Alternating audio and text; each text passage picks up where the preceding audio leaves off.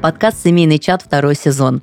И у нас обсуждение самых топовых тем и по статистике запросов важных вещей в жизни человека. И мы, как всегда, стараемся сделать это интересно, благодаря нашему психологу, профессионально, а так как с нами Артем в этом сезоне с гендерной точки зрения объективно. В этом сезоне с вами Юлия Красникова, это я. Юлия Островская, это я, психолог, гештальтерапевт. И Артем Куршиков, это я, реабилитолог, физиолог, председатель правления благотворительного фонда. Заходим мы с очень интересным выпуском. А, это как бы уже есть в реальности, но для многих за гранью. Будем разбираться в этом вопросе. Тема сегодняшнего подкаста – что такое декретный отпуск для отцов и почему он важен. Значит, и почему он правда важен? Интересно. И важен ли он? Угу. А, и что это такое за направление? А, буквально за несколько минут до эфира мы обсудили а, с участниками сегодняшнего выпуска, что, оказывается, в окружении мы практически не нашли людей, которые официально находятся в отпуске. От этого а, поработать с этой темой вдвойне интересно. А, Юль, хочется угу. зайти с тебя. Расскажи, что это такое, почему какие-то, ну, собственно, что происходит с этим отпуском, а, что это для мужчины с точки зрения психологии. Слушайте, знаете, я думаю о том, что, ну, что такое декретный отпуск для отца? Он как-то существует, он появился, и значит, это кому-то нужно. То есть, похоже, наше общество стало к этому готово в большей степени, чем было когда-то.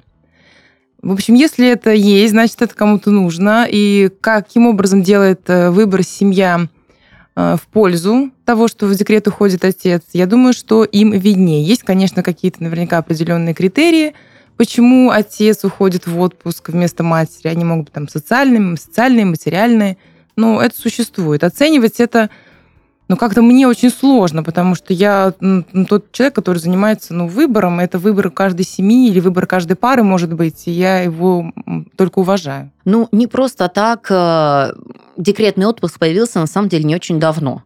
А, на секундочку, с 2017 года официально наши мужчины Российской Федерации могут взять декретный отпуск. Что это значит? Это значит, что мужчина может официально написать заявление на работе, что я ухожу в отпуск. При этом его жена либо не должна брать отпуск, угу. но если она не работающая, это никак не останавливает.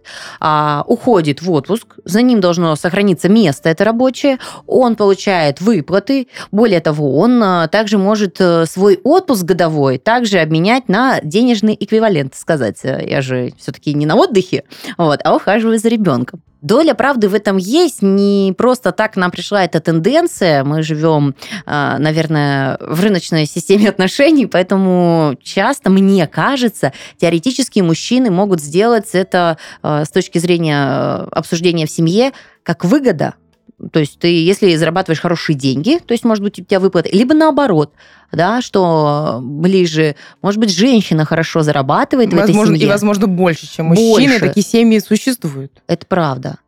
Давайте, Но... наверное, будем понимать, что изначально а, декретный отпуск для мужчин придумали потому, что женщина, она физически иногда не может ухаживать за ребенком.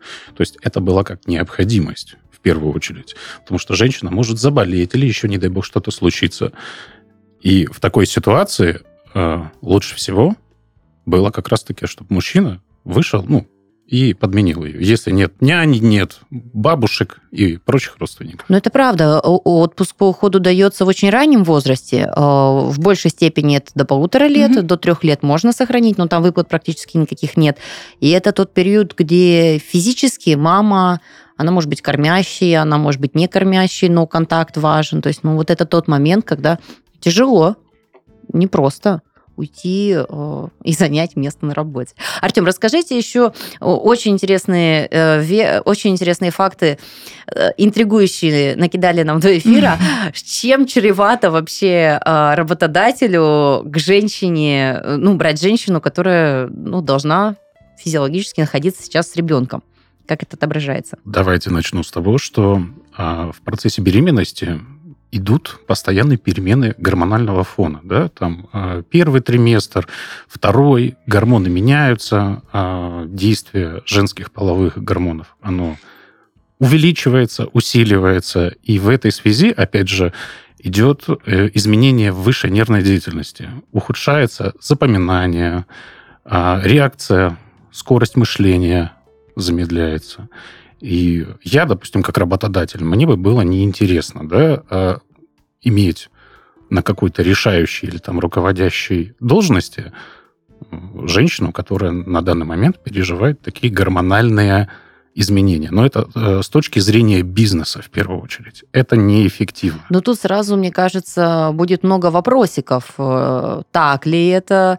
Э, женщины, которые выходят на работу, в этот момент мы можем задеть их, понимая, как они работают, как они вкладываются, выкладываются. Это, знаете, как из обсуждений, я помню в интервью, очень известный ресторатор говорил, я не беру толстых людей. Обижайтесь, не обижайтесь, это принципиально, потому что это сказывается на общей работе, да, то есть и тут начинаешь понимать, что, ну, далеко, ну, мне кажется, Бывают исключения, и не просто исключения, чаще она намного разноб... ну, многогранней жизнь, чтобы вот прямо вот так четко разделить. С социальной точки зрения, безусловно, да. Э, с морально-этической точки зрения вы правы. Но с точки зрения бизнеса, с точки зрения прибыли, это, опять же, да, ну, не совсем эффективно. Изменения в организме женщины, они идут, это факт. Организм готовится к родам, готовится к вскармливанию, гормональный фон меняется. Но тут спорьте, не спорьте, да, у кого-то меньше, у кого-то больше. А, но, тем не менее, это остается фактом. Сами женщины, да, они э, отмечают, что, да, вот сколько у меня там знакомых, э, которые родили, они говорят, вот, что-то я начинаю там долго думать, подзалипать, да, такие процессы, они в любом случае есть. Да, и мне кажется, имеет место быть, особенно если вопрос о какой-то крупной корпорации, к главных постов, где, в принципе, изначально мы зашлись на тему, что если ты хорошие деньги, финанс, финансирование идет больше со стороны женщины, ну там и нагрузка, там и ответственность, там еще что-то, да, то есть если это мы рассматриваем как какие-то хобби, развлечения, где женщина не сколько зарабатывает, а вот реализуется, может быть, там какую-то смену деятельности, это, наверное, немножко другая история. Тут будет важно разграничить, чтобы не задеть, не обидеть и э, донести нашу мысль. Слушайте, а давайте все-таки немножечко поразмышляем и подумаем а, об этой теме в обществе-то. О чем идет речь? Ведь у нас ни у кого нету мужчин, которые официально сидят в декрете. Ни у кого точно нет. У знакомых совсем нет.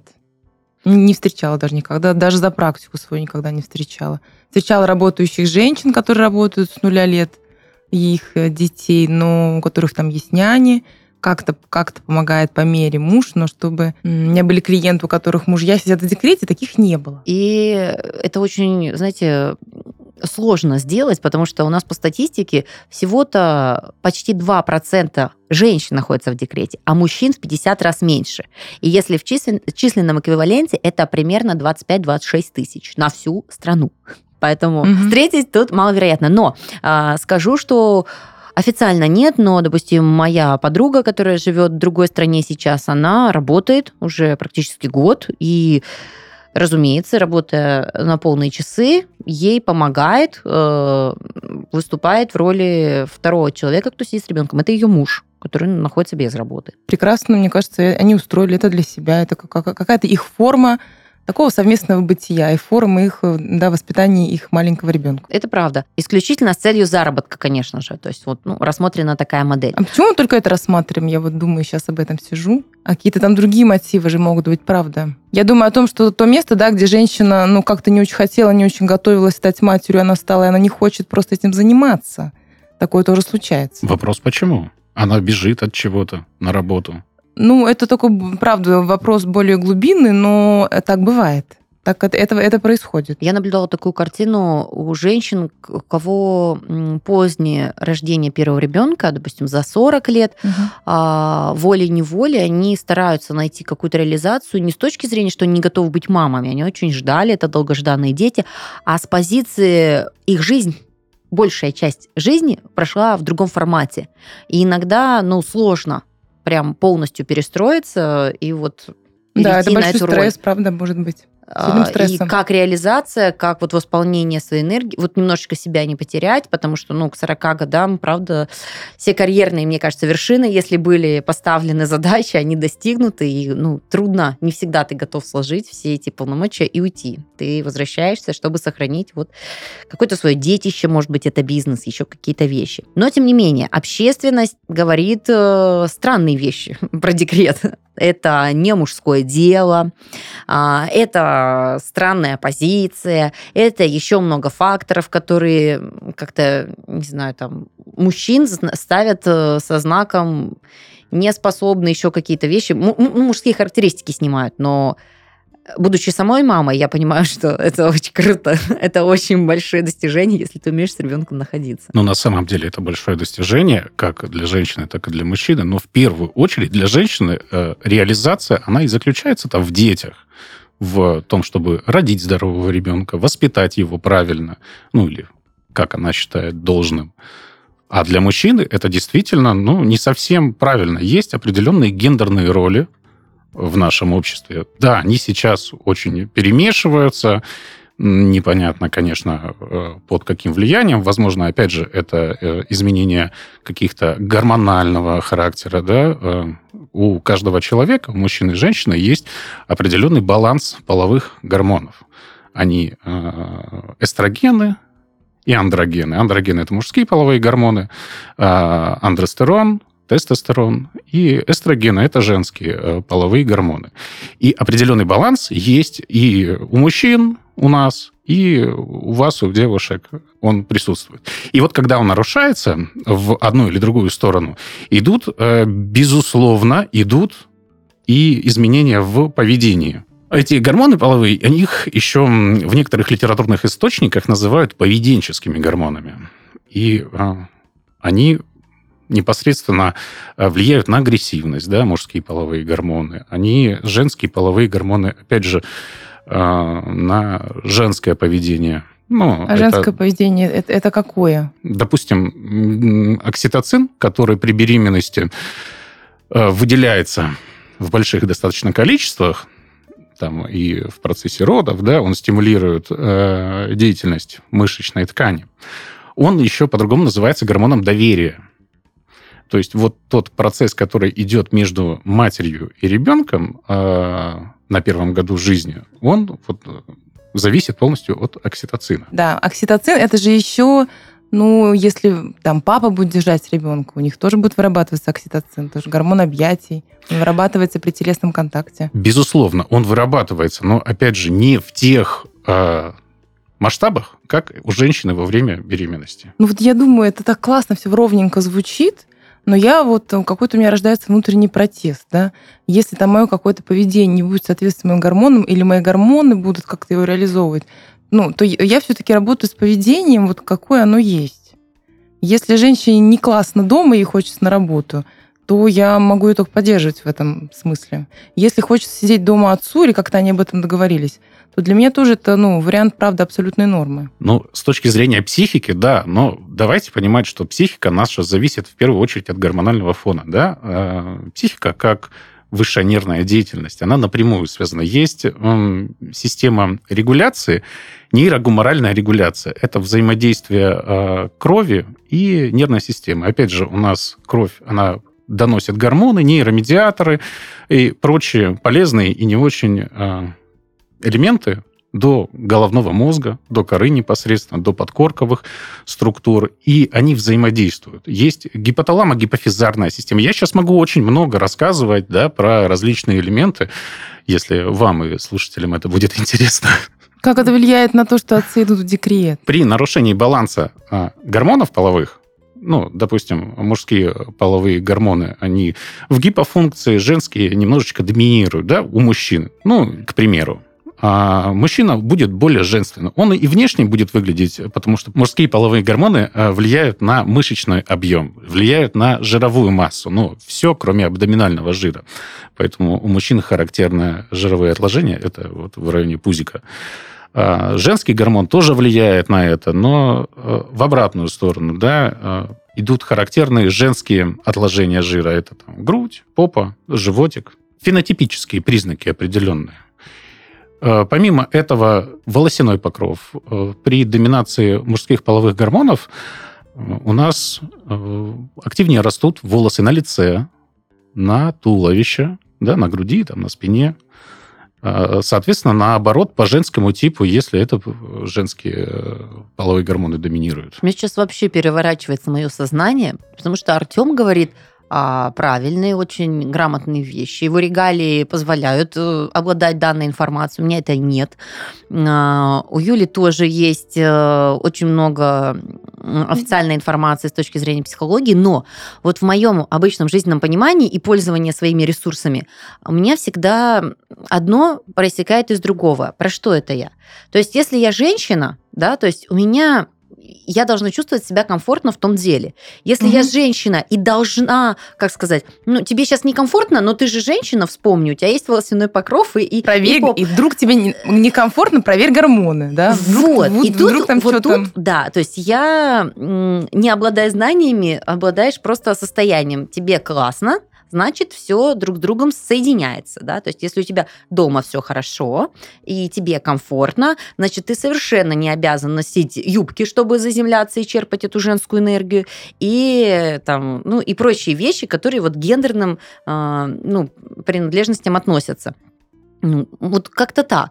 Юль, обязательно ты должна сейчас с другой стороны выступить и немножечко э, рассказать с точки зрения психологии, как это вот сочетается с физиологией нашей. Я вот в том месте про гормоны немножечко подвисла и думаю, можно ли тогда ну, какую-то проводить прямую корреляцию, что мужчины, которые идут в декретный отпуск, у них ну, нет баланса гормонов. Нет, баланс в любом случае есть. У них гипофункция мужских да, гормонов. Есть... Может быть. Я не утверждаю, это прям... Можно ли их сразу тогда отправлять на консультацию к эндокринологу? Вот мне, как психотерапевту, вот что с ними делать? Они приходят, говорят, Юля, умираю, хочу в декретный отпуск вместо жены. я им говорю, такая, слушайте, ну вот вам направление к эндокринологу. Это ненормально, должна сказать я. Или что я должна тогда сделать? Ну, понятие нормы – это понятие относительное. Норма – это среднестатистический показатель. И вот сейчас, да, вот, вот потеря гендерной роли, это, в принципе, уже является нормой. Но с точки зрения физиологии, опять же, мы, э, мы мужчины, мы должны там, условно, поймать, завалить мамонта, притащить его в пещеру, да, а женщина должна его приготовить, пожарить, что-то отварить, да, там, детей накормить и прочее, прочее, прочее. Но эти гендерные роли, они были, и, я надеюсь, они будут. Но вот, по крайней мере, не знаю, мне бы не хотелось в декретный отпуск. Вот, вот, вот слово я же про то, что дело выбора все-таки. Согласен, дело выбора. И, ну, как бы каждый может выбирать. Но, да, действительно, при определенных э, поведенческих ну, не то чтобы расстройствах, да, но отклонениях э, от нормы, которые в обществе принято э, считать нормой, я бы рекомендовал действительно проверить уровень гормонов. Потому что, ну, мало ли, ну, может быть, там какая-то проблема начинается, она в начальной стадии, мы ее найдем и не дадим ей разгуляться. Интересно. Как-то мне все-таки рождается протест этой, этой прямой связи. Я думаю, вот, если в на, наш подкаст будут слушать мужчины, которые сидят в декретном отпуске, что они смогут почувствовать в этот момент? Ну, слушайте, знаете... Много беспокойства у меня сейчас возникает. У меня на ум э, вспомнилась история Алисы Тепляковой, девочка из многодетной семьи, которая поступила в МГУ, закончила там в 9 лет. Психолог же она, по-моему. Да, да, да. Ну, там уже все, все закончилось, все образование. Но к вопросу, ее папа, он же, получается, без работы, он же говорит, я работаю учителем у своих детей. Но учителем, если в нашем понимании учитель 7 лет, а у него там дети в 3 года уже там в первый класс, нормативы какие-то, да, то есть, ну, там все в ускоренном процессе. То есть, получается, по сути, а, он находится с детьми, занимаясь образованием, только очень многие психологи, э, не знаю, насколько солидарны ты с этой точки зрения, они рассказывают, что он так реализуется, как мужчина, то есть не просто там заботится о гармонии и комфорте, а он реализуется именно как вот новатор, это вот его интересный проект, э, грубо говоря, он нашел вот такую точку развития внутри своей семьи. Ну, по-моему, он подходит под категорию декретного отпуска, находясь э, вот в кругу дома. Единственное, он из этого сделал не гармонию, а прям, ну, есть вопросики к этой семье и методикам. Вопросики к семье к этой есть, к методикам тоже есть э, вопросики. А по поводу того, что он реализуется, ну, безусловно, да, мы все делаем для того, чтобы удовлетворять какие-то наши потребности. Какую потребность он удовлетворяет тем самым? Не знаю, потребность в признании, потребность в том, чтобы быть заметным через детей. Ну, есть такое, правда. Вот возвращаясь к теме обсуждения декрета, послушай Артема, звучит так себе. Я, ну, э, не, не мнение Артема, а вообще картинка, что, ну, ты сидишь, ты как бы уже такой немножечко... Тебе а, к врачу все. Ну, как бы, ну да, такое себе незавидное местоположение. Вот. А возвращаясь к реалиям сегодняшнего дня, э, ведь у нас жизнь не про мамонтов. Мы очень многие, большинство, даже не шахтеры, люди, работающие в офисе, с компьютерами, с людьми, коммуникацией, то есть, ну, различные сферы деятельности, которые, ну, в большей степени не требуют именно твоей физиологии. Конечно, когда кулер меняют, там мужчин зовут. Но, собственно, остальное работа такая позволяет э, умственно-интеллектуальные способности привлекать. А, и тут возникает вопрос, что почему бы мужчине-то не пойти, когда женщина и мужчина на равных, если ребенок, я думаю, исходя из этих соображений, и если это в семье порядок, да, то есть там же исходит из соображений на, на грудном вскармливании, на искусственном вскармливании, да, то есть а, предрасположение. Я, допустим, знаю особенность, вот у меня, допустим, старший сын, это вообще прямо, это полностью вот со мной. Контакт, важно еще что-то. Допустим, второй сын, ему максимально комфортнее с папой, ему прям в кайф, то есть они очень комфортно, находясь всей семьей, ему гармонично вместе, то есть, да, а, и из каких-то, я сейчас вообще не перетягиваю на себя, а к вопросу, что очень индивидуально, наверное, эта ситуация может рассмотреть. Насколько комфортно ребенку, насколько семья готова к каким-то разделениям, финансово, да, то есть мы тоже очень много, особенно в прошлых выпусках, уделили внимание,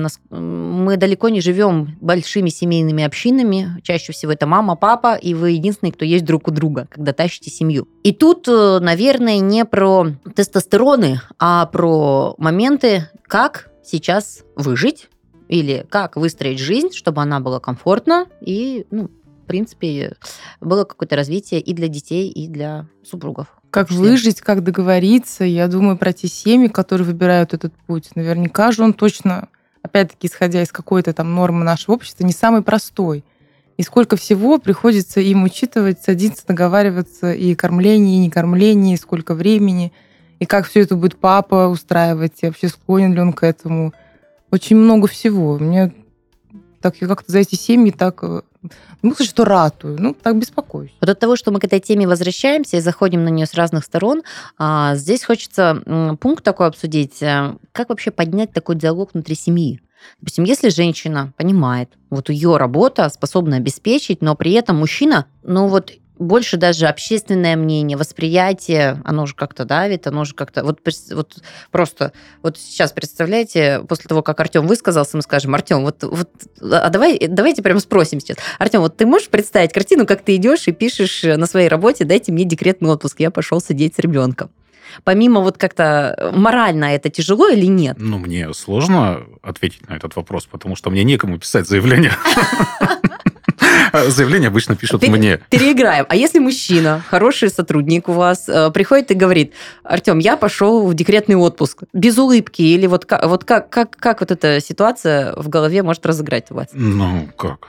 Пожелаю ему сил, терпения, скажу, Но держ, это нормально, держись, вот, друг. Вот, Не, ну какова, какова будет реакция, да, вот прям ваша это интересно. Моя нормальная будет реакция. Нормально. Я давным-давно привык э, к тому, что в этом мире творятся странные вещи, и мало что меня уже может удивить. Mm.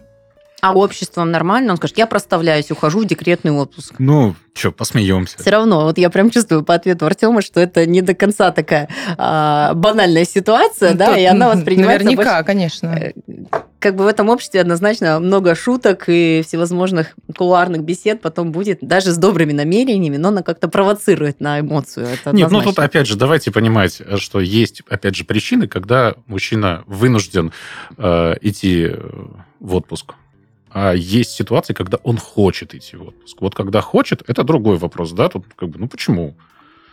Ты устал работать, ты хочешь просто отдохнуть, там, хочешь заняться ребенком, сменить э, деятельность. А если он просто вынужден, да, там, ну, действительно, не посчитали бюджет и э, приняли решение. Хотя я, честно говоря, не понимаю, как женщина э, сразу после беременности планирует зарабатывать те же деньги, как она зарабатывала до беременности. Ну, это, пожалуй, будет сложно ей. Ну, просто физически. Ну да, мы слышали, там есть, есть моменты э, по физиологии. А, а все-таки, Юль, вот та женщине, если она понимает, что ей нужно это, и финансово, как ей зайти на беседу? С, с мужчиной? Конечно. Здесь нужны какие-то скрипты, Юль, скажи мне сразу. Потому что я думаю, что они просто не существуют. Если э, ну, женщина уже думает об этом, наверняка, когда Понимаешь, смотря как они планировали детей, планировали ли они этого ребенка, может быть, они не планировали, какая была реакция на беременность, как проходила беременность, как все это время она с этим своим мужчиной вообще разговаривала и договаривалась. Если вся эта база уже так подготовлена, наверняка им они как-то вдвоем к нему приходят. Я не думаю, что часто бывает так, что один, вот, да, женщина говорит, я пойду на работу, а ты сиди. Он такой, что, ладно, что, правда, да, надо сидеть. Но как бы наверняка так не бывает. Скорее всего, люди ну, так постепенно, медленно приходят к этому, слушай, ну да, наверное, вот так будет лучше. Давай пробовать, давай пробовать. Но я надеюсь, все-таки, что так происходит, когда отцы собираются все-таки в декрет, а не то, что женщина сказала, так, все, сидишь ты, точка. И он такой хоп-хоп глазами. И говорит, ну ладно, что, буду сидеть. Ну, в моей картинке мира, а, по идее, можно уйти в декрет, если у тебя ребенок а, не нуждается в маме, да, допустим, постоянно физиологично там накормление, еще какие-то вещи. Б, ему комфортно, и он, допустим, может заснуть и с папой, а не только, да, допустим, ну вот бывают же моменты, что ну вот ни с кем, только вот мама берет, все, пожалуйста, да. Это психологически, значит, ему неспокойно, ну вот необходимость какая-то потребность. И я вот так думаю, если ребенок такой классный, и засыпать умеет там, и кушать нормально, но получается это более легкая форма нахождения с таким малышом, нежели который там требует вот внимания и, и ручек и всего. И это такой даже бонус может быть мужчине, у которого там ребенок, ты поспал, погулял, включи телек, смотри, еще, ну, вот какие-то такие вещи. Да, я думаю, в принципе, ну, там в какой-то точке зрения нет большой разницы, кто качает ребенка. Главное, чтобы он большой, теплый и откликался на переживание ребенка вовремя. Это может быть кормление грудью или кормление, искусственное скармливание. Вот мы так э, медленно, наверное, подошли к моменту, который важно и нужно обсудить. Такой подход, который мы рассматриваем с точки зрения кто-то мама, папа, важно или нет, э, как он сказывается на ребенке. Вот э, есть же все-таки нормативы, и они даны не просто так, э, какие-то промежуточные, да, что там до 6 месяцев, до года, до полутора, там даже нормативы по яслям, фасадикам, да, то есть они из чего, от чего-то же отталкиваются, ставя вот эти нормы, ну, необходимые, которые требуется для детей. А вот сейчас а как тогда мы вопрос сформулируем? Как, хочется его понятно. Вот по идее, смотрите, если мы рассмотрим ситуацию, которая предусмотрена законодательством, у мамы есть э, оплаченные еще там два, э, два месяца после рождения же. До 70 дней. Вот, да так мы как раз и вписываемся. И потом, по идее, она уходит либо а, в отпуск по уходу за ребенком до полутора до трех лет, да, там финансовая разница очень серьезная обыгрывается, а, либо, по идее, она может выйти. То есть, если папа берет декретный отпуск не резко там в год, когда ребенку исполнилось, а вот прям с самого начала, это он остается с двухмесячным ребенком. Да. Порой даже меньше. Угу. В случаях, когда усыновляют э, новорожденных, папа может с самого начала, ну, юридически папа может с самого начала быть в этом отпуске. Вот, кстати, да, а, про. То есть, значит, мужчина классно. способен это делать, если это да, прописано законодательно. Ну, конечно, мужчины же законы пишут. Кстати, очень такая классная метка, а, которая прозвучала сегодня. Мужчины неспроста, наверное, этот пунктик-то внесли. Кто-то попросил, кому-то очень надо было. ну, минимум. я думаю, что это разумно, да, потому что ну, у нас, конечно, сейчас Э, смертность э, в роддомах, она минимальная, слава богу, ее свели практически к нулю, но, тем не менее, бывают ситуации, когда а, мама родила, и она не может физически, опять же, ухаживать за своим ребенком. И просто некому больше это делать. Тогда ну, отец вынужден, он вынужден писать заявление, уходить в декретный отпуск и нянчиться со своим ребенком. Это на самом деле, да, вот с точки зрения психологии, это не зазорно, ничего. Это же твой ребенок, ну, как бы твое чадо, у тебя к нему любовь, это нормально. Но тут либо ребенок, либо реализация. А мужчине, для мужчины реализация, на мой взгляд, она очень важна. Вообще целиком согласна сейчас с Артемом правда, а, с точки зрения а, что папа однозначно не будет хуже мамы, особенно если это любящий, грамотный, но я... А может быть, даже и лучше да, будет мама. я замечаю на себе, что, допустим, вот у женщины, вот ребенок, он к тебе приходит, и все, и ты работай, придумывай, что хочешь, делай, там, психуй, у тебя всегда твоя часть будет принадлежать ему. То есть все, в твоей голове уже есть ребенок, ты не можешь его резко вычеркнуть, еще какие-то моменты. А у мужчин получается.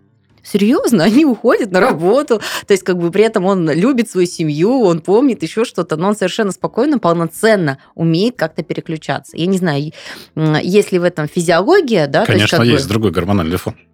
Ну, а, ну, безусловно, однозначно. Вот он, родимый. Другой гормональный фон. Лейтмотивом в нашем сегодня подкасте. А, но это правда так. Такая способность. И женщина, когда выходит на работу, вынуждена, когда там одна, не знаю, там еще как-то финансово обречена тянуть какие-то вещи, а, это большие усилия, и вот тут хочется сказать, что я всегда топлю, что какие женщины молодцы, которые все это делают. Это, это неимоверный труд, потому что ты никуда не денешь вот, вот этот вот маячок, который в тебе сидит и разрастается только все больше с развитием твоего ребенка. Согласен. Ну вот опять же хочу вернуться к тому, что папа может быть лучше мамы. Блин, да не может быть папа лучше мамы, потому что папа это папа, а мама это мама. Это совершенно два разных человека, и вот психологи мне да, не дадут соврать, что в взрослом уже возрасте у людей бывают проблемы а, в связи с тем, что они воспитывались в неполноценной семье. То есть, ну, э, общение с одним из родителей было либо сложным каким-то, да, проблемным, либо его не было вовсе. Ну, когда я говорю, что папа может быть лучше мамы, это могут быть такие случаи. Например, у нас сейчас очень распространена такая проблема, как послеродовая женская депрессия этот период бывает таким, что женщина эмоционально вообще отключена от ребенка. Ей самой сложно переживать то, что с ней происходит, и к ребенку она эмоционально не может подключиться. Это холодная, отвергающая такая мать, которая сама по-другому не может, хотела бы, да не может. И здесь как раз-таки теплый, ровненький, такой спокойный отец может быть для ребенка тем самым эмоциональным островом, эмоциональной какой-то поддержкой, который дает вот э, переживания своей истины, а не просто выполняет функционал. Я вот эти Да, да, и не может, а должен быть, я бы даже сказал. А как считаете, почему э, эта пострадовая депрессия у мамы бывает? Ну, есть для этого несколько причин. Например? Почему бывает пострадовая депрессия, как проходили роды, как, э, как, какое отношение к материнству, какое отношение к зачатию этого ребенка, как мама себя чувствует после родов, как на, не, на ее материнство влияет общество, много ли она должна, как она должна со всем справляться и другие-другие-другие факторы. Изменение гормонального фона. Ну, плюс к этому всему. Ну, это главное, на мой взгляд. Ну, по моему мнению, это на самом деле главное. Потому что Но психика, все-таки я говорю про строится... совокупность факторов. Есть, конечно, изменение гормонального фона. Есть то, что внутри, есть то, что да, э, есть снаружи, то, что влияет на ту же самую женщину. Согласен, согласен. Тут огромное количество факторов, но основное все-таки это гормональные перестройки в организме. В принципе, перестройка организма к другому образу жизни. К которому не все бывают женщины готовы. Согласен, так готовиться вот. к беременности И надо. вот она работала, работала, работала, сидела такая красивая на шпиль, когда в офис приходила, а тут раз все, дома сидит и думает, а чего я дальше, как я дальше. Я думаю, что может очень сильно, ну, правда, накрывать. Ну, слушайте, вот я готовилась, я, ну, я все понимала, что были помощники, но даже мне было все равно психологически не то, что тяжело, не было тяжести, но было понимание, что ну все, моя жизнь закончилась, вот честно. А первые годы, допустим, я понимала, ну все, ты теперь да. мама, вот это нет, это нет, это нет, вот, вот она твоя реальность, это замечательная реальность, но внутри оно прям все равно давило, казалось, ну, конечно, но она не всегда Всё, замечательная, Юль. Ну, Нет, ну, честно, это я реальность, то, да, вот, но не всегда. Это я к тому, что да, ты готовился, да, долгожданный, э, да, вот, ну вот все, все карты, которые должны сойтись, они сошлись. И, и роды, и все прям. Но внутренне тебе все равно это изначально, ну, вот не просто. Я пытаюсь понять вот эту послеродовую депрессию, пытаюсь понять это отторжение. Но и возвращаясь, опять же, говорила уже про возрастных э, женщин, да, потому что вот в моем окружении были такие э, дамы, которые за 40 40 это очень тяжело, когда ты, твоя жизнь, потом-то оно восстанавливается, но ты еще об этом не знаешь, потому что э, тебе кажется, что это навсегда. Потому что первый опыт, он на то и опыт, что ты сталкиваешься с тем, э, с чем сложно к чему сложно и не просто подготовиться. Э, и в этот момент, мне кажется, вот он э, период, когда ты практически ставишь на кон, а может и не надо тогда, может пора мне уйти, да, то есть вот Ну, у меня, по крайней мере, так. Когда была вторая ситуация, ты уже так, ага, вот сейчас э, годик, потом полтора, два, ты такой тык-тык уже порешал, знаете, как в ежедневник поставил. Ну, встречу можно записывать, такой, м-м, 22, 20, 24 году начнем. То есть нету вот этой а, паники, стресса, что на этом все. А впервые это было. Хотя и с, вот опять же, повторюсь, с радостью, с желанием, но ты такой, ну, как бы все, да, жизнь не будет прежней, я теперь вот, это мое пространство, и, и это мой начальник. Я тоже помню, что мне помогали слова, которые я говорила себе, что это не навсегда. Все, я, это не навсегда, это не навсегда. Вот то, как я сейчас живу, это не навсегда, говорила я себе, и так прожила, там, не знаю, три года, и ушла во второй декрет. Видишь, как прекрасно. Аплодисменты. И когда Потом, ну, блин, вторая смена началась. Я только что себя уговорила, да. Ну, вторая смена пошла. Да, какая-то такая метка. И, и всегда я помню момент, когда люди говорили, первый год он летит незаметно. Я помню каждый день этого первого года. Каждый, абсолютно. Потому что вот этот опыт, он... Я каждую ночь, Юля. А самое, что обидно, я готовилась, я читала, и информационно подготовлена была. И я помню этот год. Моя сестра случайно, внезапно, что, как, я не помню первый год как это вот, вот чем больше ты в это уходишь, тем больше погружаешься, мне кажется, тем полноценнее краски. Как-то вот в сознании иногда стирает из памяти то, что далось как-то сложно и непросто. К вопросу о мужчинах. И самым ключевым, конечно же, э, мы так медленно, но верно подходим к обсуждению, как э, мужчинам можно подготовиться к этому. С точки зрения, что они уже сходили к Артему, написали отпуск Заявление. по уходу за ребенком. Они да. классно отметили, получили наставление от своего руководителя. И тут момент, э, нету психологических проблем там в семье, но как э, можно подготовить мужчин? Ведь курса по подготовке к этому отпуску для мужчин пока нету. Есть. Да ладно. На самом деле есть. Вы как бы открываете YouTube. Я сегодня там немножечко, когда в такси ехал сюда, открыл YouTube и посмотрел на эту тему, что да как. Там очень много всего, там люди рассказывают, как, что делать, поэтому, ну, Класс. Вполне себе можно. точно есть уже, уже пособие, точно есть для того, как подготовиться. У нас есть доступ к информации. Мужчина может точно подготовиться. Ну, ну, ну точно должен смотреть какие-то азы, читать книжки по отцовству, изучать детскую физиологию, изучать возрастную психологию. Ну, прям сесть и заняться этим делом. А к чему там готовят? Кстати, кстати, как и женщина. Вот смотрите, о чем мы говорим про мужчин. Я думаю, что женщина, когда, когда первый раз рожает своего ребенка, она тоже ничего не знает. Угу. Как бы это тоже, у нее тоже есть процесс. А если мужчина это делает вместе с женщиной, то он уже включен в это информационное да, поле, что с нами будет происходить через эти 9 месяцев. Я думаю, что это и вместе можно делать. Как-то уже не хочется, знаешь, там это оставить нужно его. делать вместе, вместе на скорее самом деле, всего, что конечно, у потому должен что... быть папа. Но смотрите, а, а, разница все-таки существует. Очень часто говорят, что у женщины это там гормональная, интуитивная, там и прочее, и прочее, да, то есть э, женщина выносила ребенка, есть какой-то контакт, что мужчина, являясь папой ребенка, может не знать и, ну, как сказать, на интуитивном уровне не сработать. С чем ему нужно познакомиться в теории? Ну, наверное, с какими-то практическими вещами. Кормление, там, пеленание, переодевание, как помыть, как держать ребенка. Угу. На самом деле, вот я работаю с детьми, я, правда, работаю с особенными детьми, но там, в общем, специфику могу и рассказать и по здоровым. Правильно нужно держать ребенка. Особенно если это ребенок до трех месяцев, ну, очень важно поддерживать шею, чтобы у нас голова не болталась. Если мы берем ребенка на руки, обязательно одна рука под шею, где мы э, фиксируем голову, вторая рука под попу чтобы не растягивать позвоночник ребенка, ни в коем случае не подбрасывать, да, как у нас некоторые любят, так, оп, запустил в космос ребенка. Ребенку весело, но на самом деле можно травмировать легко. И тем более шейный отдел позвоночника самый хрупкий, и э, возрастные особенности таковы, что голова у ребенка, она больше пропорциональна э, тела. Ну, пропорции, да, голова большая, тело маленькое, потом все это меняется. Поэтому шею беречь очень важно. Да, мне кажется, очень классно Артем говорит, вот какие-то такие, да, начинать с простого, учиться держать сначала ребенка, и потом наверняка потихонечку все-все остальное. Учиться пеленать, учиться кормить из бутылочки, если выбирают уже этот способ, учиться переодевать, ну, какие-то такие простые практические вещи, которые пригодятся как папам точно, но и мамам молодым, которые первый раз рожают ребенка. Я тоже не умела, например, первый раз держать ребенка. Я вам точно могу сказать, у меня не было никакой интуитивной истории про это.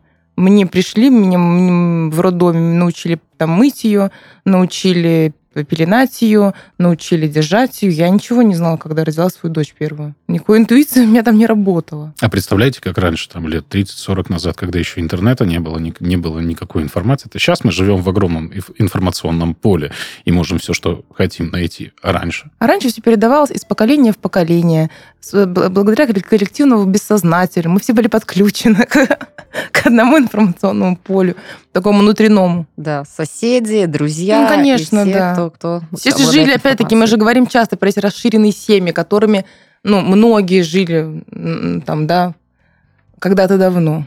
Ну, тут прекрасно. же и внуки, и бабушки, и дедушки, тут же там какая-то молодуха рожает, тут у нее уже есть и мама, и папа, и еще куча родственников старших, которые тоже учат. И вот хорошо тогда было, не нужен был э, декретный отпуск для папы, потому что вокруг много людей. Ну, сейчас, правда, все по-другому. Мы говорим о том, что ну, современность диктует какие-то свои законы. Слушайте, неспроста эта тема на повестке, потому что к ней есть э, интерес, она составляет э, пусть маленькую, но все-таки долю а, общественной жизни, того, что происходит в обществе. Поэтому в мне очень близко позиция, что, правда, вот э, рожая ребенка, это ребенок имеет право на папу и маму не папу, который где-то находится и, собственно, фиксируется как добытчик денег и прочих вещей, а как человека, который также занимается. И когда он находится в животе, знает о его развитии. И когда... Пусть будет мама носит, но папа это не значит, что он не должен знать и понимать. Это же легче взаимодействовать. Более того, скажу на своем опыте, женщину поглощает эта тема, и довольно приятно обсуждать это со своим супругом по одной простой причине. Это ваш, ваш общий такой гениальный проект, который имеет очень интересные вещи. Ты погружаешься в развитие. А, находясь в стадии, когда ребенок развивается, ты можешь взять этот декретный отпуск, можешь не брать этот декретный отпуск, но не интересоваться и не понимая, какие вещи будут во благо, да, Артем классные вещи сказал про банальное, как держать и почему так нужно. Ты можешь просто нанести ущерб, поэтому почему нет? Изучать, смотреть э, и с психологической точки зрения, и с практической. Классно, что у нас есть к этому доступ и возможности. Вот по мне, а, введение этого отпуска, оно не подразумевает, что мы меняем общество.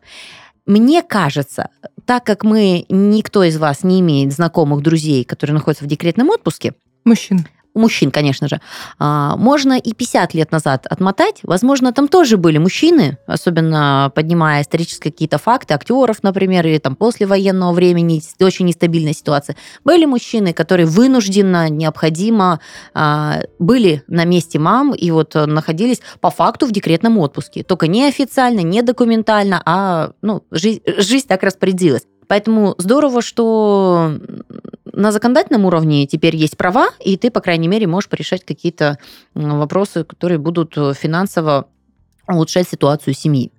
Я не вижу в этом а, все-таки, вот моя точка зрения, что я не вижу в этом парадигмы какой-то, в какую-то определенную сторону. Мне кажется, просто по полочкам ясно, бывает так. И почему нет, если это потребность семьи. Да, я тоже, как ты знаешь, в этом плане тебя поддерживаю. Я за то, что ну, это один из вариантов. Вот он такой. И он тоже может быть и бывает, так происходит. Почему семья это выбирает? Это уже ну, какие-то ну, другие, да, история более там широкая. Ну, это существует, да, это есть, значит, это кому-то нужно. Безусловно, общество меняется, и под эти изменения мы должны подстраивать и законодательную базу. Поэтому и был введен этот закон. Кому-то это нужно, кто-то считает это неприемлемым для себя. Каждый выбирает сам. Нам очень хотелось в сегодняшнем подкасте поддержать мужчин, которые находятся на этом а, непростом периоде жизни, потому что это заслуживает уважения, это вклад в наше будущее, в детей. И если таковая история, что сейчас папа находится с ребенком, я уверена, что он не менее счастлив и успешен в своей сфере, вкладываясь в своего собственного ребенка. Есть что сказать по итогу? Конечно. Мужики, держитесь. Мы практически 25 тысяч населения не только поддержали, но и мысленно проводили в декретный отпуск, дали пару советов напутствующих. И рекомендовали проверить уровень половых гормонов. Вот с этим я уйду с подкаста, получив новую информацию. Спасибо большое. Всем пока. Пока. Пока-пока.